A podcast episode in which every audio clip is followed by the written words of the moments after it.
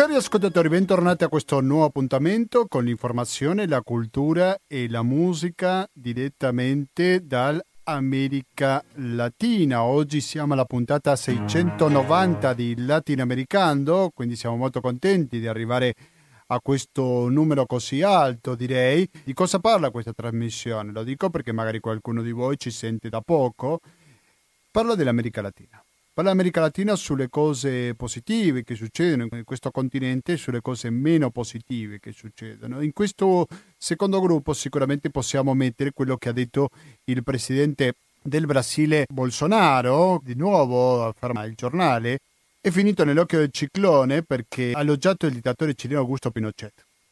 Per rispondere a un'osservazione fatta dall'alto commissario delle Nazioni Unite per i diritti umani Michel Bachelet. Lo ricordo che Bachelet, ex presidente del Cile. Nel corso di una conferenza stampa a Ginevra, la cilena Bachelet ha sottolineato l'aumento della violenza della polizia brasiliana nei confronti della popolazione più povera e si era detta preoccupata del rischio di una riduzione dello spazio democratico nel paese presieduto da Bolsonaro.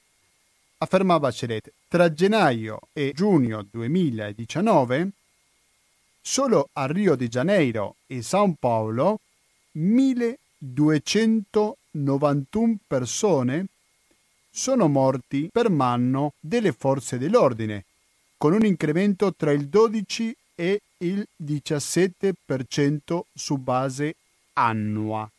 L'affermazione non è certo piaciuta a Bolsonaro, che ha risposto per la rime a quella che la figlia di Alberto Bachelet, generale dell'aviazione cilena ai tempi della presidenza di Salvador Allende.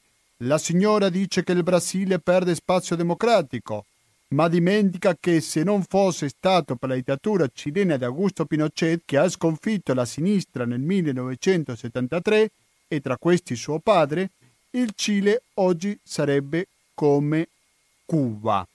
Questo, lo aggiungo io, è il durissimo attacco, la risposta di Bolsonaro alla ex presidente cileno, senza farsi carico delle accuse che faceva Bachelet contro l'attuazione del governo brasiliano. Riprendo l'articolo, parole, quelle di Bolsonaro, che sono subito rimbalzate su ogni organo di informazione. In un colpo solo il presidente brasiliano ha infatti elogiato il golpe di Pinochet, e non è certo la prima volta, e offeso Michel Bachelet che ha subito sulla pelle i drammi di quel periodo storico. Nel 1973 il padre dell'attuale alto commissario delle Nazioni Unite per i diritti umani rifiutò di ribellarsi a Salvador Allende dopo il golpe Pinochet. Per questo motivo fu arrestato per alto tradimento, incarcerato e torturato. Morì un anno più tardi a causa delle violenze subite. Anche Michelle Bachelet e la madre, Angela Ageria, subirono la stessa sorte di Alberto. Prima di esiliarsi in Australia, Bachelet è poi stata presidente del Cile per due mandati non consecutivi prima di arrivare all'ONU. Questo articolo lo firma Federico Giuliani sulla pagina del giornale.it e quindi sono polemiche che, come dire, siamo un po' abituate. Spero che né Bachelet né nessun altro delle vittime si prenda sul serio perché fa piangere, fa arrabbiare se uno prende sul serio queste dichiarazioni. Dico dal punto di vista umano, dal punto di vista politico sarebbe da mettere un fermo a questo signore. Non ci stupisce, ma che non sia la prima volta questo non lo fa diventare meno grave le dichiarazioni del presidente brasiliano. Dunque per oggi non sarà l'argomento principale questo del Brasile, l'argomento principale parleremo della Colombia, perché in questo paese latinoamericano è stata uccisa una giovane candidata del Partito Liberale, che possiamo considerarlo di centrodestra, il suo nome era Karina Garcia, perché apparentemente avrebbe messo un fermo al traffico di droga delle FARC. Devo usare per forza il condizionale perché le indagini sono appena in corso, l'omicidio è successo la settimana scorsa, quindi figuriamoci se possiamo fare delle conclusioni. Però quello che ci interessa, e per questo che facciamo il collegamento con Bogotà, e capire in quale contesto succede e soprattutto collegarlo con un'altra notizia degli ultimi giorni molto importante, direi, della Colombia, che è quello delle riprese delle armi da parte delle FARC. Molto si è parlato di questo, sarebbe un, gruppo dissidente delle FARC che ha preso le armi in disaccordo con i colloqui di pace che ha avuto un altro gruppo delle FARC e che lo ricordiamo un po' istituzionalizzato, per così dire, perché tra questi accordi uno era che avevano una quota di deputati assicurati nel Parlamento colombiano. L'ultimo argomento che parleremo con il nostro intervistato è quella dei rifugiati venezuelani che passano la frontiera verso la Colombia, perché a volte si pensa che in Venezuela è un disastro, che la Colombia va molto meglio, che la Venezuela passa per un momento molto difficile, che c'è una dura repressione da parte del governo venezuelano e questo è pacifico, però bisogna tenere anche conto che la Colombia non è che stia molto meglio. Un altro dato, quasi la metà dei rifugiati colombiani, sono stati 3 milioni negli ultimi tempi, un milione e mezzo o poco meno sono finiti solo nella Colombia. Quindi figuriamoci se in poco tempo arrivano un milione e mezzo di venezuelani in questo paese già di per sé con una situazione di povertà molto diffusa. È per questo che sentiremo questa intervista che l'abbiamo registrata 48 ore fa soltanto, dopo sentire questo brano musicale. Musicalmente oggi siamo accompagnati da Daniel F, cantante peruviano, molto interessante la sua musica. Sentiremo adesso un altro brano di Daniel F e quando torniamo sentiremo il collegamento che abbiamo fatto con Bogotà per parlare con un professore di scienze politiche e di relazioni internazionali dell'Università a Bogotà. Il suo nome è Dario Gilarducci. Non vi posso far sentire la musica senza ricordarvi che 120 82 301 è il conto corrente postale di Radio Cooperativa e il RID bancario e il pago elettronico sono i metodi alternativi per cosa? Per aiutarci a sopravvivere e abbiamo da alcuni mesi la possibilità di contribuire attraverso il 5 per 1000 a favore dell'associazione Amici di Radio Cooperativa.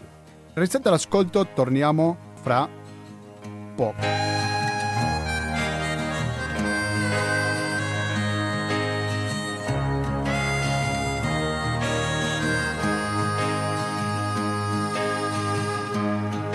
Asomé un 4 de enero.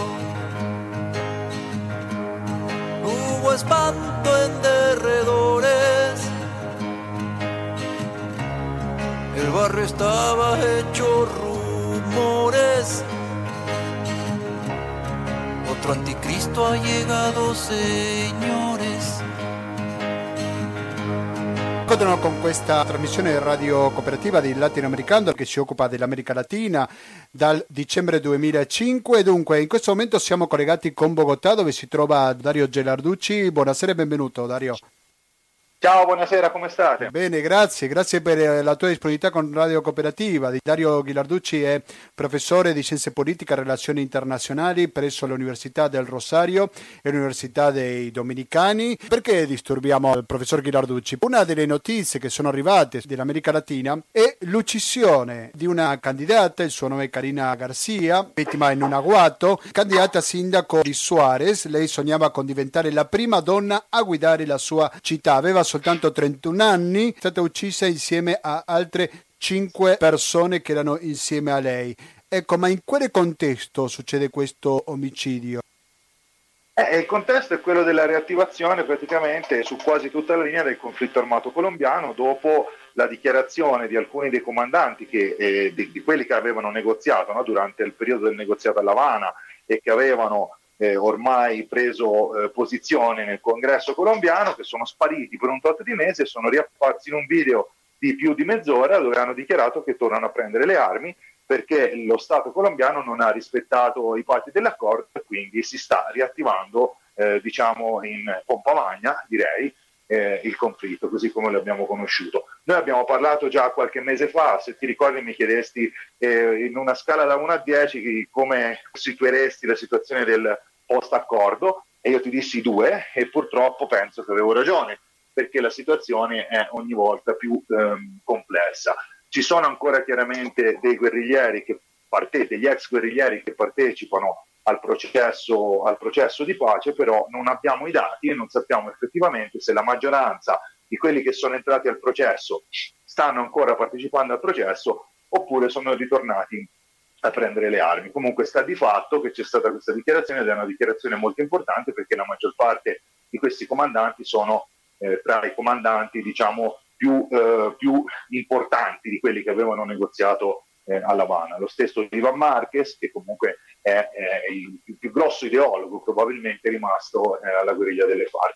Già un, alcuni mesi fa aveva dichiarato che era stato un errore aver deposto le armi prima di avere le garanzie da parte dello Stato colombiano che avrebbero rispettato eh, i termini dell'accordo. Termini dell'accordo che evidentemente di fatto non sono stati rispettati né implementati.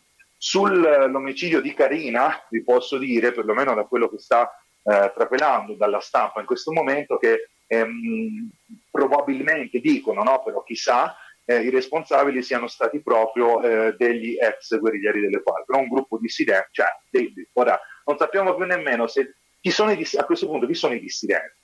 I dissidenti sono quelli che sono rimasti nel processo di pace o i dissidenti sono quelli che hanno ripreso le armi? Ripeto, non avendo a disposizione i numeri, in questo momento è difficile eh, poterlo dire. Comunque, insomma, ehm, la voce che sta circolando pare che questa, questa candidata sia stata eh, uccisa dal, dalle FARC, nuove o vecchie che, eh, che siano. Ehm, in questa zona del paese, una zona del Cauca, che comunque questo dipartimento è ancora fortemente interessato eh, da tutte le dinamiche relazionate anche eh, ovviamente con il narcotraffico. Quindi ecco, eh, questa è la situazione che si, sta, eh, che si, sta, dando, non è un fulmine a ciel sereno perché Carina è stata minacciata ripetutamente eh, negli ultimi, negli, ultimi, tempi, eh, insomma mh, mm, la, la, solita cronaca di una morte annunciata. Aveva qualche guardia del corpo insieme a lei quando l'hanno uccisa, comunque possiamo dire che lo Stato si è fatto carico del pericolo di Carina? Ma assolutamente no, è il solito discorso, voglio dire, se, se in determinate zone manca lo Stato, non si può, non si può pensare eh, al fatto che semplicemente dotando una candidata politica o un difensore dei diritti umani, di solito non ricevono nemmeno questo, di uno schema di sicurezza, come lo chiamano qui, no? quindi due, tre o quattro persone, cinque persone di scorta e magari una, una macchina eh, blindata, automaticamente si è risolto il problema perché ripeto, ci sono zone dove praticamente lo Stato è totalmente assente, dove chi, chi comandano sono eh, delle bande armate. Ora, se queste bande armate eh, siano le vecchie o nuove FARC o altri, sta di fatto che lo Stato non ha fatto niente per recuperare tutti quei territori che le FARC durante il periodo del negoziato stavano, eh, eh stavano eh, progressivamente abbandonando. Quindi, eh, insomma, l'impegno dello Stato è sempre, è sempre veramente minimo eh, in questi casi. E ripeto, quello che è successo a Carina non è, non è un fulmine a ciel sereno, è una cronaca di morte, una morte annunciata, una delle tante in Colombia. E, non si, chissà, non la possiamo eh, diciamo, eh, mettere automaticamente nel, nel, negli assassini dei difensori dei diritti umani, perché evidentemente lei non lo era, era una leader politica, però sicuramente all'interno delle dimensioni del, degli attacchi nei confronti dei leader politici per, per par, da parte di eh, uno o l'altro gruppo armato. Lo Stato eh, sembra sempre più incapace o, o, o incapace o, o, semplicemente non vuole eh, difendere eh, in un certo senso anche un certo pluralismo politico.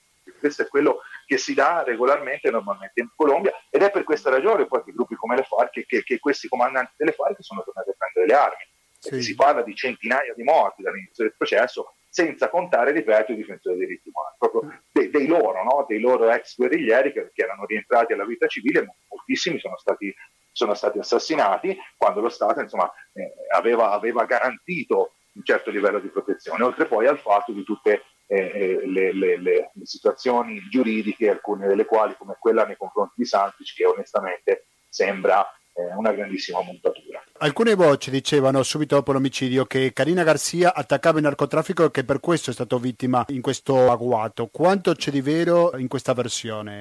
È probabile, è molto probabile, ma attaccare il narcotraffico in Colombia, il narcotraffico è come la guerra contro il terrorismo. Nel narcotraffico, eh, il narcotraffico è un business dove hanno le mani in pasta tutti gli attori armati, tutti. E quando dico tutti intendo anche i militari dello Stato in molti casi sono stati dei sequestri ingenti, ci sono stati grandissimi scandali relazionati sia alla polizia sia, sia ai militari. Eh, insomma, quindi attaccare il narcotraffico è, è molto generico, no? è, colpa del narcotraffico, è colpa del fatto che non esiste uno Stato degno di questo nome, questo è il punto fondamentale. E nemmeno si è fatto niente per costruirlo quando ci, evidentemente potevano esserci le condizioni per farlo perché la più antica guerriglia, più, una delle due più antiche guerriglie e la più forte e più organizzata, stava decidendo di deporre le armi. Lo Stato non ha fatto niente per costruire lo Stato laddove lo Stato non c'era. Quindi continua a non esserci lo Stato e quello che c'è sono dei gruppi armati che controllano il territorio finanziandosi ovviamente con il narcotraffico. Ti chiedevo per capire un attimo anche se la giustizia dovrà fare il suo corso naturalmente, però magari si poteva capire alcune delle cause del perché hanno scelto lei come bersaglio.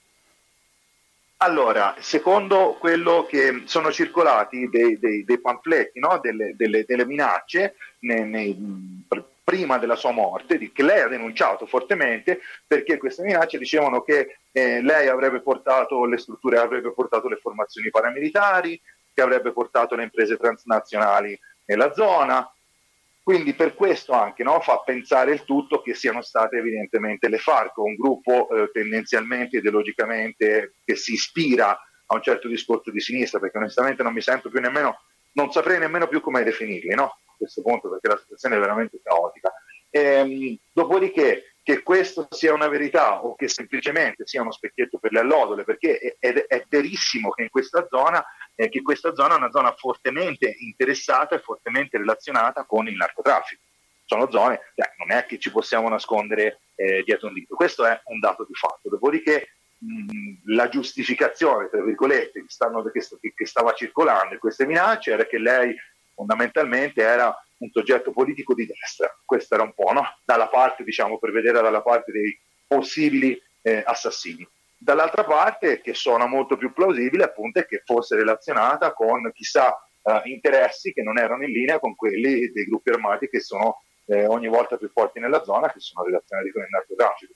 Io non conosco la storia politica personale eh, di questa persona, però ripeto, eh, evidentemente ha pestato i piedi a qualcuno a cui non deve aver pestato. E purtroppo questa è la dimensione in assenza di Stato. Quando parliamo di assenza di Stato dobbiamo tenere in conto anche un altro dato, Dario, che è il contrasto che esiste fra la capitale, fra Bogotà e la campagna. Stiamo parlando di situazioni probabilmente diverse che magari si è vista anche evidenziata durante il referendum, no? dove i risultati sono stati nettamente diversi dai principali centri urbani rispetto a quelli più lontani alle grandi città, corretto?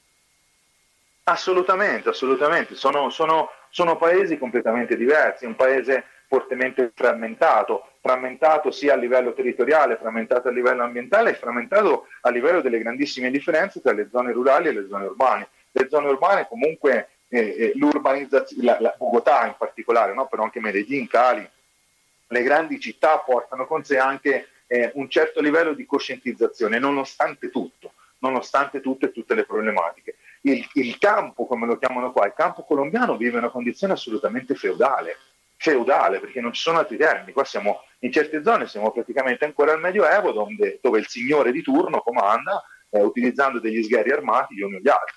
E quando non è oppure eh, si, si, eh, diciamo così, c'è chi si organizza per cercare di rovesciare il signore di turno e prendere il potere nella zona. E questo è, questo è qua, questo è quello che si sta, questo è quello che si sta dando. È un paese grande, è un paese totalmente disconnesso dove le infrastrutture eh, sono poche, anche le, le, infrastrutture di comunicazione.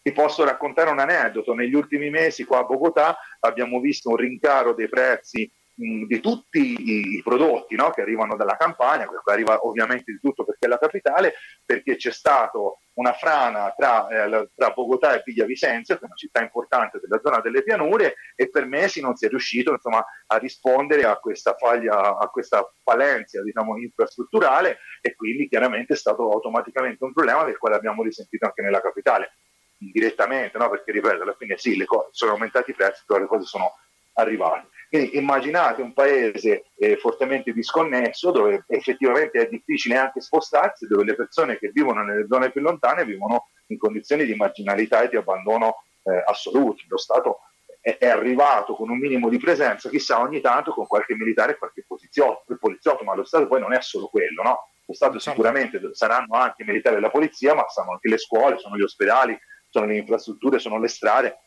Tutto questo non esiste. Tutto questo è rimasto lettera morta nel, nel, anche nell'accordo, no? tra, perché questo era, era, pensato anche nell'accordo tra eh, la guerriglia e il governo, ma è rimasto, ripeto, assolutamente lettera morta. E vorrei toccare qua un altro punto perché siamo responsabili anche noi come italiani e tutti gli altri, i soldi della cooperazione internazionale sono finiti quasi tutti in corruzione, non si sa dove sono finiti, si parla di perlomeno dall'Unione Europea, intorno ai 90 milioni di euro e non si sa cosa si sia fatto con questi 90 milioni di euro. Questo credo che è un punto interessante, Dario. Stiamo parlando di soldi donati da parte delle istituzioni europee, che non sai che fine hanno fatto. Sì, non si sa che fine hanno fatto, no, non so bene, le istituzioni europee sanno che questi soldi non hanno prodotto quello che dovevano produrre e quindi hanno fatto diciamo un po', un po di rumore, ma, un po', ma po- poco, relativamente poco, perché comunque si sa benissimo che in moltissimi casi, soprattutto diciamo, lontano dagli occhi, lontano dal cuore, ma lontano anche dal portafoglio, nelle zone più periferiche del paese è difficilissimo anche avere il controllo di come questi fondi vengano investiti e vengano utilizzati. E, e, e quindi si fanno, questa, questi, si fanno comunque questi mega progetti di cooperazione che portano molta immagine, che sono molto blasonati, ma che poi nei fatti producono molto poco e chissà dove finiscono questi soldi. Finiscono per eh, eh andare ad arricchire una volta di più quelli che già sono ricchi e che comunque non se le meriterebbero per finire i soldi della corruzione in, in, soldi che vengono utilizzati per la compravendita di voti e quant'altro. Insomma, quindi anche, anche gli europei come cooperanti sono fortemente responsabili che invece di gettarsi tutti a capofitto sul eh, presidente Santos che vince il Nobel per la pace, quindi tutti dobbiamo andare a, a fare qualcosa in Colombia, insomma, fare le cose anche con un certo tipo di criterio, provarci, no? sì. seguire, dare, seguire eh, diciamo, tutto il processo della cooperazione sen- senza semplicemente far arrivare milioni e milioni e milioni di euro, che poi sappiamo benissimo che nella maggior parte dei casi sono soldi che vengono, nel, nel migliore dei casi, sempl- semplicemente rubati e sperperati, nel peggiore probabilmente finiscono addirittura nelle tasche di quei gruppi stessi, armati o non armati o illegali, che si dovrebbero o si vorrebbero combattere, o si Ma, dice di voler combattere. Sì, in teoria questi soldi a cosa servivano? Per lo sviluppo, per aiutare le popolazioni in disagio? Eh sì, sì, cioè, questo, questo, è quello, questo, è quello, che si dice sempre. No? In teoria doveva, ci dovevano essere dei grandi investimenti relazionati chiaramente con lo sviluppo soprattutto delle zone rurali del paese, le infrastrutture, insomma un sacco di cose, no? ma anche investimenti ehm, con, eh, per, per, lo sviluppo delle comunità contadine, eh, so un sacco di soldi per esempio per, la, per il reinserimento degli ex guerriglieri e degli ex combattenti. Perché? Eh, facciamo presto a dire ok, si firma un trattato di pace, ma qui si sta parlando di migliaia di uomini che sono stati soggetti a, a, a, tutto quello che sappiamo che può succedere in una zona in condizioni di guerra, a quella che negli Stati Uniti la, chiamano la sindrome post-traumatica da stress. Qui si parla di decine di anni di sindromi post-traumatiche da stress, no? di persone più o meno giovani, più o meno anziane, e quindi c'è anche un grosso lavoro in termini di ricostruzione del, del, tessuto sociale e anche dell'integrità psicologica di molti di questi soggetti. Questi soldi non si sa dove sono finiti, cioè è una piccola parte quella che effettivamente arriva dove dovrebbe arrivare, il resto non si sa dove finisce, semplicemente spariscono. No? Quindi, poi qual è il punto? Che allora si, si sente un po', eh, un po', di pressione da parte dei paesi europei, dell'Unione Europea, della missione dell'Unione Europea, che però è una pressione sempre eh, relativamente bassa e poca, perché comunque anche, anche dal, fanno, cioè, fanno qualche dichiarazione, esce qualcosa sulla stampa e poi non se ne parla più, perché comunque diventa un problema anche per loro giustificare com'è possibile che delle somme così ingenti di denaro siano sparite, perché poi è questo no, il punto. Sono sparite vuol dire che anche voi siete stati incapaci, a chi le avete date? No? No, perché, ripeto, si parla di circa 90 milioni di euro da parte dell'Unione Europea non sono pochi. Eh. Adesso stiamo parlando dell'uccisione di Carina Garcia, questa candidata del Partito Liberale, 31 anni soltanto, però ci sono altre uccisioni che magari si parla ben poco, che è quello dei leader sociali in Colombia. Quindi torniamo al discorso di quello che succede in campagna. Come la situazione di queste uccisioni dei leader sociali sono questi tipi di omicidio che capitano molto spesso. Sì, sì, sì, sì no, è, impressionante. Eh, ta- il tasso, diciamo così, di, della, della, della mattanza sta sta incrementando e sta aumentando gli attacchi molto forti nei confronti soprattutto di vittime che chiedono la restituzione delle terre, in molti casi, il ritorno alle loro terre, la restituzione delle terre, leader che lavorano in questo, in questo senso e nei confronti anche fortemente delle eh, popolazioni e comunità indigene. Molto, molto, molto forti e, e quasi costanti gli attacchi. Proprio in queste zone del Cauca gli indigeni sono ehm, diciamo nel, nel, fuoco incrociato, perché gli indigeni, in, soprattutto proprio nel Cauca, no? ripeto, in questo dipartimento dove è stata, dove è stata uccisa Carina, mh, hanno delle forme di auto-organizzazione molto forti, già da eh, alcune decine di anni, che si sono strutturati in maniera tale che hanno una loro guardia indigena disarmata, perché la guardia indigena utilizza solo un bastone, però mantengono ehm, l'ordine, diciamo così, nei loro territori, quindi non permettono eh, la, l'accesso alle loro zone né da parte dei gruppi armati illegali né da parte delle forze dello Stato. e quindi finiscono in molti casi per finire sotto il fuoco incrociato sia dei gruppi armati illegali sia delle forze dello Stato. Perché da un lato gli dicono siete collaborazionisti da una parte, dall'altro gli dicono siete collaborazionisti dall'altra, oltre al fatto che molte di queste popolazioni fanno delle azioni dirette per ehm, occupare, loro dicono liberare la madre terra, per occupare le terre, per recuperare poi in realtà le terre, perché questa grande organizzazione di cui sto parlando, in particolare il CRIC, che è il Consiglio regionale indigeno del Cauca, che è quello che ha dato vita alla prima guardia indigena più forte del paese, è nato mh, praticamente negli anni eh, 70, se non erro, anni 70 e anni 80, dopo un negoziato con quella che era una guerriglia interamente indigena, che era il Quintillame. C'è stata anche una guerriglia tutta indigena. Lo Stato ha negoziato con questa guerriglia e poi non ha mai rispettato i termini del negoziato, che soprattutto erano relazionati alla restituzione di una quantità di terre. Quindi che cosa fanno questi? Continuano a cercare in maniera non armata questa volta di recuperare le loro terre e quindi questo li, li pone automaticamente in una posizione eh, di conflittualità rispetto allo Stato, però allo stesso tempo anche rispetto ai gruppi armati che hanno eh, i loro interessi relazionati con il narcotraffico piuttosto che con obiettivi di carattere politico e che vogliono cercare di eh, in qualche modo tirare dentro anche gli indigeni. Quindi la situazione è veramente molto molto complicata e lo Stato non difende, torniamo allo stesso punto, non rispetta i termini degli accordi e non li difende, quindi si trovano nel fuoco incrociato. Oltre a questo poi ci sono i leader difensori dei diritti umani che sono sempre stati nell'occhio del ciclone e continuano ad esserlo, costantemente minacciati, colpiti, uccisi. Eh, c'è, stata, eh, un, c'è, stato un assassinio in particolare che ha scosso, sembra, per qualche giorno, no? perché ormai viviamo nel mondo di Twitter e tutto passa alla velocità della luce, un po' con l'opinione pubblica colombiana nel dipartimento del Chocó, che si trova al nord, no? al confine con Panama, perché hanno ucciso una donna una leader, diciamo, politica e comunitaria eh, di, una, di, questi, di, questi, di, queste cittadine di fronte agli occhi di suo figlio. E quindi c'è questo video del bambino, ah, perché ormai tutto viene quasi filmato in tempo reale, di questo ragazzino di nemmeno 10 anni che piange disperato di fronte al cadavere della madre, hanno sparato di fronte a sua madre, di fronte a suo nonno. E questo è, è pane quotidiano purtroppo. Allora, credo che è molto importante ricordare un attimo agli ascoltatori di Radio Cooperativa queste strutture di leader sociale, perché sono piccole comunità in cui ogni comunità ha un leader e questo leader viene ucciso, l'ho detto in modo molto riduttivo e semplicistico. Mi rendo conto, però è così questa struttura?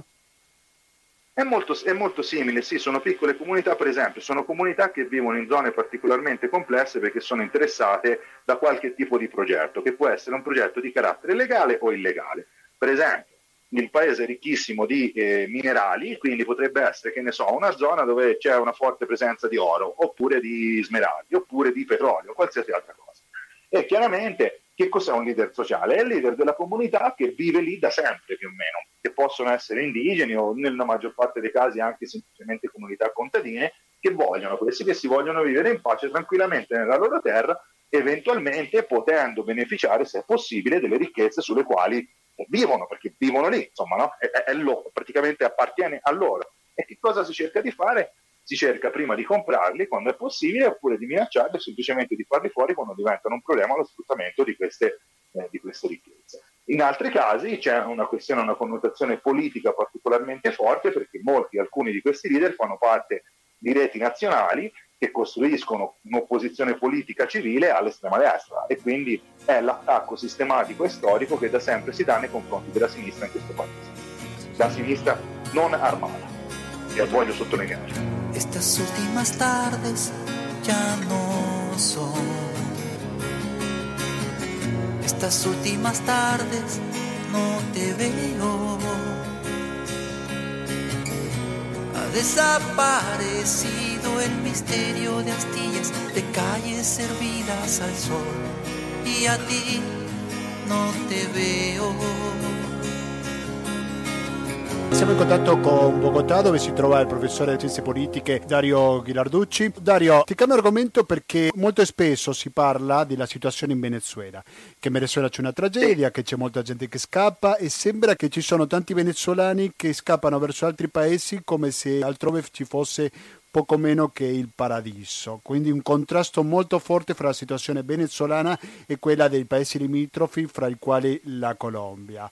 Ma qual è la realtà degli immigrati venezuelani che arrivano in Colombia? Eh, la realtà è che sono veramente tanti, sono veramente tanti, è un dato di fatto. Cioè, in Italia, in Italia eh, si è costruito tutta questa paura del migrante assolutamente eh, ridicola e vergognosa no? nei confronti della differenza dei nordafricani, che sono delle cifre alla fine irrisorie che nella maggior parte dei casi attraversano il territorio italiano e vanno altrove.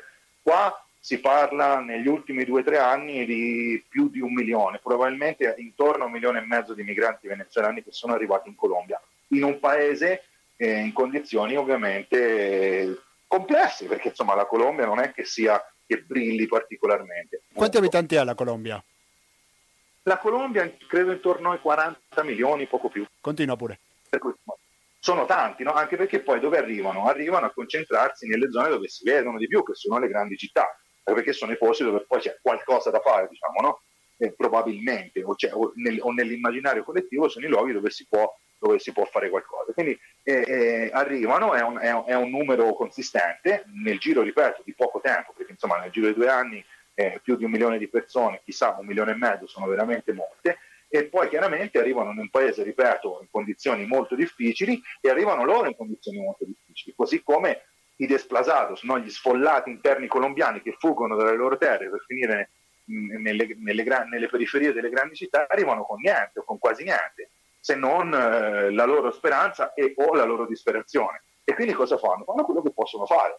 In molti casi si inventano dei lavoretti eh, entrando nel mercato grigio, diciamo, no? del, del, del, di, di, tutti i lavori informali e in molti altri casi finiscono nella, nella criminalità organizzata, eh, nella prostituzione, nel traffico di droga, nei furti, la situazione in Venezuela è molto complicata perché c'è una scarsità di merci evidentemente molto forte, questo è un dato di fatto, cosa che in Colombia non si dà, no? In questo momento. Però il problema è che in Colombia le merci ci sono, ma ci vogliono anche soldi per comprarle. Sì? Mi spiego. Eh, la Colombia è anche uno dei paesi più disuguali del pianeta Terra, uno credo dei due o tre più disuguali dell'America Latina, se non erro. E, e, e certo, c'è tutto, ma bisogna avere come comprarlo e i, venezuelani arrivano nella maggior parte dei casi con quasi niente. Quindi eh, è, una, un'idea della speranza. Non so se vi ricordate un po' di anni fa eh, l'Italia, gli albanesi che arrivavano in Italia, no? ci fu anche quel bellissimo film intitolato L'America, che venivano pensavano di trovare l'America. E questo succede con molti venezuelani che arrivano qua, molti anche se ne tornano indietro. Poi. Questo mi sembra che è un dato interessante. Grandi centri urbani come calamita, sia da parte degli sfolati interni alla Colombia, sia anche come immigrati che arrivano dal Venezuela, quindi questo sicuramente fa alzare un po' la tensione, immagino io. Mi chiedo come vengono accettate queste colombiane, se esistono episodi di razzismo oppure vengono accettate con una certa calma nonostante le grandissime cifre di cui ci raccontavi prima, Dario. Ma c'è una grande ipocrisia di fondo. Allora, primo punto, bisognerebbe dire che Venezuela per tanti anni ha ricevuto milioni di colombiani nel corso degli anni, no? Perché sì. comunque un sacco di gente se n'è andata dalla Colombia e moltissimi sono andati a vivere in Venezuela perché presentava delle condizioni che erano comunque migliori di quelle che c'erano qua. Quindi milioni di colombiani vivevano in Venezuela, vivono ancora in Venezuela. Eh, il problema è che qui l'afflusso è stato molto rapido in tempi relativamente corti. Che cosa accade? Accade che da una parte abbiamo delle politiche statali che onestamente eh, io devo dire sono fortemente progressiste. Ma sono progressiste non per questioni di solidarietà o per filantropia, sono progressiste perché questi garantiscono anche una, una manodopera bassissima a bassissimo costo, perché questi stanno lavorando, quindi stanno abbassando anche il mercato del lavoro colombiano fortemente perché stanno lavorando addirittura a volte per la metà di quello che prende un colombiano. Sono disperati, hanno bisogno, fanno qualsiasi cosa. Quindi serve fortemente alle imprese il fatto della politica eh, nazionale a livello, a livello, nazionale in Colombia che si è deciso di legalizzazione di questa immigrazione, perché il governo, lo Stato colombiano sta legalizzando, cercando di legalizzare la migrazione venezuelana, ha una ragione d'essere che è relazionata direttamente alla questione degli sgravi o, o dei del, del maggiori guadagni da parte delle imprese colombiane. Quindi scordiamoci. Allo stesso tempo, perché dico c'è tanta ipocrisia? Dico che c'è tanta ipocrisia perché si gioca anche sui mezzi di comunicazione sul venezuelano come la fonte di ogni male. Quindi adesso è tutto il problema sono i venezuelani, di tutto, no? Bogotà è aumentata l'insicurezza perché è colpa dei venezuelani, come se Bogotà fosse una città che in qualche momento è stata particolarmente sicura. Quindi, eh, per esempio, l'estrema destra, poi si, ascoltano a volte delle dichiarazioni che io, l'estrema destra eh, colombiana, d'accordo anche con l'opposizione eh, venezuelana hanno dichiarato praticamente che Maduro è responsabile del riarmo delle. Cioè, siamo mh, quasi alla, alla fantascienza, no? ci sono delle questioni delle cause interne ovviamente che stanno relazionate con questi tipi di processi, però si sta utilizzando molto eh, il venezuelano come capo espiatorio. Allo stesso tempo però si fa una politica di integrazione, perlomeno dal, dal punto di vista legale, ma dal punto di vista comunicativo no. Quindi sì, ci sono già episodi di forte razzismo e molti venezuelani stessi uno a volte li sente, li vede, no? perché vendono eh, come ripeto, adesso salgono sugli autobus, sui mezzi del trasporto pubblico, cercano di vendere qualcosa, dei dolcetti, qualsiasi cosa, per cercare insomma di sbarcare il lunario, loro stessi dicono non siamo tutti uguali, noi venezuelani, eh, noi veniamo, io vengo a lavorare, cioè perché comunque è entrato nell'immaginario collettivo, soprattutto a Bogotà, che il venezuelano eh, ruba, che il venezuelano eh, ti, ti, ti, ruba, porta, ti, ruba in casa, ti porta via la casa, ti ruba per strada, che è violento e una quantità di altre cose. Quindi ecco, c'è questo eh, doppio binario. Il fatto è che effettivamente sono in molti e non posso non dire che non incrementino in qualche misura anche la condizione di difficoltà e di, di, insicurezza, di, insicurezza che c'è a Bogotà, perché evidentemente effettivamente molti e molte di loro finiscono nelle maglie eh, del crimine perché non hanno nessun tipo di alternativa. Da lì a dire che sono i responsabili di ogni male, come si sta cercando di fare molto spesso, eh, ovviamente c'è una distanza molto grande. Per dirla banalmente mi fai pensare a quello che succede in Italia con i migranti come quello che succede in altri paesi, i casi di razzismo, che chi viene da fuori è delinquente, il violento, il ladro e via discorrendo. Dunque a questo bisogna aggiungere sicuramente la situazione di tensione fra Ivan Duque e Maduro, accusandosi di ogni male, a livello non soltanto della popolazione ma anche a livello governativo, giusto? Eh, certo, perché poi, poi cerchiamo di essere onesti da un punto di vista eh, analitico. Entrambi sono eh, presidenti eh, ridicoli. Eh, il Venezuela eh, chiaramente è soggetto anche a un embargo nordamericano, questo è, è fuori di dubbio, però evidentemente questo paese è arrivato in delle condizioni pietose perché c'è stata una gestione governativa assolutamente disastrosa e questo credo che lo dobbiamo riconoscere. No, per quanto uno possa essere anche di sinistra, bisogna anche essere onesti. Allo stesso tempo abbiamo un presidente colombiano che è un presidente fantoccio, perché Ivan Duque è un presidente fantoccio, qua chi governa è l'ex presidente Alvaro Uribe Vélez. Duque e quindi che cosa fanno?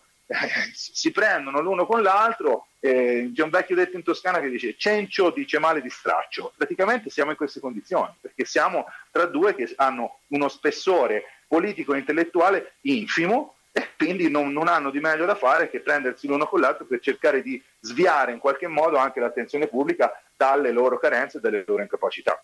Questo è il mio modo di vedere. C'è ancora la grande preoccupazione chiaramente di che cosa eh, succederà con il Venezuela. Ora le cose si sono diciamo, un po' calmate, però per un tot di tempo, per, un, per qualche mese anche eravamo preoccupati che ci fosse eh, un intervento militare, possibilmente statunitense o addirittura colombiano, perché comunque eh, quello che, che, circolava nell'area era la possibilità che si facesse questo tipo di intervento, se si facesse questo intervento si farebbe ehm, a partire dalla Colombia, no? per rovesciare in questo momento il governo venezuelano. Fortunatamente la situazione sembra che sia in questo senso perlomeno rientrata, eh, però incrociamo comunque le dita perché ehm, purtroppo mentre il governo venezuelano allo stesso tempo riconos- bisogna riconoscere che sta, tut- tutta la colpa di tutto quello che non sta funzionando in Venezuela nel discorso del governo venezuelano è da addossarsi agli Stati Uniti. Gli Stati Uniti sono responsabili di tutto e hanno una parte di responsabilità senza dubbio, però non credo che siano responsabili eh, assolutamente di tutto. Dall'altra parte, eh, qua vediamo questa situazione per cui c'è questa preoccupazione perché la Colombia è il paese eh, più in linea con il governo nordamericano in America Latina da sempre e continua ad esserlo. Quindi se dovesse eh, succedere qualcosa, con tutta probabilità partirebbe dalla Colombia. Vi faccio un esempio molto piccolo relazionato a un'altra questione nemmeno tanto piccolo. Mm, mm, sono ricominciate in maniera non enorme, però sono già ricominciate comunque le aspersioni con i funghi tossici con il, gli, il glifosato. Ora, mi dovete spiegare com'è possibile, dopo quello che è successo, c'è stato un processo negli Stati Uniti che per un, una sola persona, un solo giardiniere che si è ammalato utilizzando il famoso glifosato della Monsanto, eh, lo hanno dovuto risarcire con decine di milioni di dollari, com'è possibile che un governo latinoamericano sia tornato a spargere un fungo tossico sul suo territorio nazionale e non solo, perché poi finisce anche in Ecuador, visto che in molti casi le aspersioni si fanno sulle frontiere, che sono zone di grande produzione, sulla frontiera no? tra Colombia e Ecuador c'è una zona di grande produzione di coca, e che quando sappiamo benissimo che è mh, assolutamente dannoso, evidentemente, evidentemente per rispondere agli interessi del vicino del nord che chiede che queste sostanze vengano, si continuino ad utilizzare, si continui a fare questo tipo di intervento che risponde più a ragioni di carattere investimenti ovviamente economici su un prodotto che ormai sta uscendo dal mercato perché il glifosato non lo vuole più nessuno, evidentemente perché avvelena e quindi qua si continua su questa linea. Quindi insomma è evidente che la situazione è, è, è sempre mh, abbastanza complicata. Un presidente fantoccio da una parte, un presidente incapace dall'altra parte della frontiera e il grande vicino nordamericano, insomma, con il presidente Trump, che voglio dire, incrociamo le dita e speriamo bene. Sì, va ricordato anche la presenza delle basi militari, cioè in territorio colombiano. Certo, certo, la presenza delle basi militari, certo, certo. Colombia è un punto d'appoggio militare strategico fortissimo per gli Stati Uniti da sempre. Per esempio, un altro dettaglio sulla questione delle, poi chiudo, sulla questione prego, delle FARC. Una, una, delle questioni che ha portato questi, questi, comandanti a riarmarsi è che uno di loro è stato coinvolto in, un, eh, in, un, in uno scandalo, sembra di narcotraffico. Jesus Santrich è, il, è il, l'apodo, no? il, come si dice, il, l'alias di questo comandante, è un vecchio, praticamente quasi cieco, che ha passato decine di anni nelle montagne della Colombia, sicuramente sarà stato coinvolto in questioni di narcotraffico come per finanziarsi, come hanno fatto, ehm, come hanno fatto le FARC per molto tempo, però nel momento in cui diventa un congressista della Repubblica e gli viene data una casa a Bogotà dove vive, praticamente hanno, è venuta fuori una questione su, su, sulla quale grazie a delle intercettazioni telefoniche sembrerebbe che lui ha, questo, mh, questo, ha cercato di, di muovere 10 milioni di dollari di cocaina con un tipo negli Stati Uniti. Ora, prima di tutto il tipo dovrebbe essere totalmente idiota no? per fare una cosa del genere in una condizione ovviamente ipercontrollata come quella in cui può essere, no? il che va totalmente incontro alla logica, visto che ha sopravvissuto decine di anni sulle montagne della Colombia con un gruppo insorgente. Oltre a questo, ripetuto, sono state ripetutamente chieste le prove al governo e, e, ai giudici degli Stati Uniti d'America, visto che sono loro no, che hanno portato avanti questa questione, per cui il tipo, secondo loro, continuava a fare questo tipo di attività, queste prove non sono state mai consegnate, però intanto che Santi si è fatto due anni di carcere, che in teoria doveva essere al congresso, invece è stato praticamente incarcerato. E questa è stata una delle ragioni per cui appena lo hanno liberato per restrizione dei termini, proprio perché ehm, i giudici nordamericani non hanno voluto produrre queste prove che loro dicono eh, di avere, e chiaramente questo se n'è tornato nella montagna e, ed è uno di quelli che è uscito nel video, famoso video eh, di cui vi dicevo all'inizio, che dura mezz'ora insieme a Ivan Marquez dicendo che tornano a riprendere gli armi. Quindi, insomma, sono, a volte ci sono anche dei montaggi che veramente io credo che sia un montaggio, insomma, mi, mi, mi, se, se, ho le prove perché non le fornisco? Se il governo degli Stati Uniti d'America ha le prove di questo traffico illegale, perché non le vuole fornire? Queste sono le grandi domande, no? Sì. Eh, quindi, insomma, questa è la situazione a cui purtroppo siamo soggetti eh, in questa parte del mondo. Ci salutiamo con eh, alcune risposte, però anche con altre domande che sempre sono interessanti averle, perché la peggior cosa che possiamo fare è essere indifferenti e non pensarci a quello che succede dall'altra sponda dell'Atlantico. Io ringrazio veramente tanto Dario Ghilarducci, che è professore di scienze politiche e relazioni internazionali presso l'Università del Rosario a Bogotà. Grazie, grazie mille per la tua disponibilità e per la tua chiarezza soprattutto, Dario.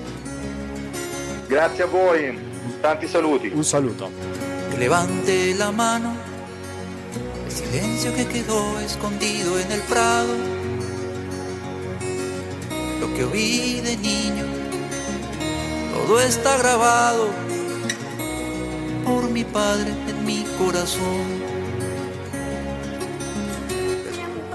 No puedes comprar el sol, De Daniel F passiamo a Caglie 13 perché è arrivato il momento di salutarci. Sono le 20 e 13 minuti e è arrivato il momento di concludere con la puntata 690 di Latinoamericano.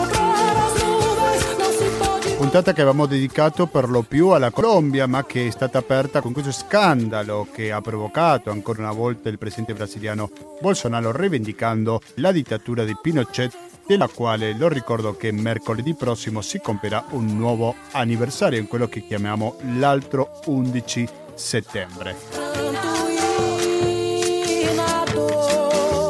Volete commentare quello che avete sentito oggi? latinoamericando-gmail.com Ancora latinoamericando-gmail.com Sapevate che avevamo un sito su Facebook di Latinoamericano? Basta mettere mi piace così sapete quando pubblichiamo qualcosa di nuovo per l'interesse di tutti gli ascoltatori di Latinoamericano. Perdono però non olvido, oye. Perdono per non colvido, afferma Caglie 13. Io quello che dico invece è che 120 82 301 il conto corrente postale, il bancario, il pago elettronico e il contributo a favore dell'associazione Amici Radio Cooperativa attraverso il 5 per 1000 sono i metodi per aiutarci a continuare all'ascolto di latinoamericano e le molte interessantissime trasmissioni di Radio Cooperativa fra poco sentiamo Pensieri e Parole, dopodiché ascolteremo Internotte. Quindi basta, da Gustavo Claros, grazie e alla prossima.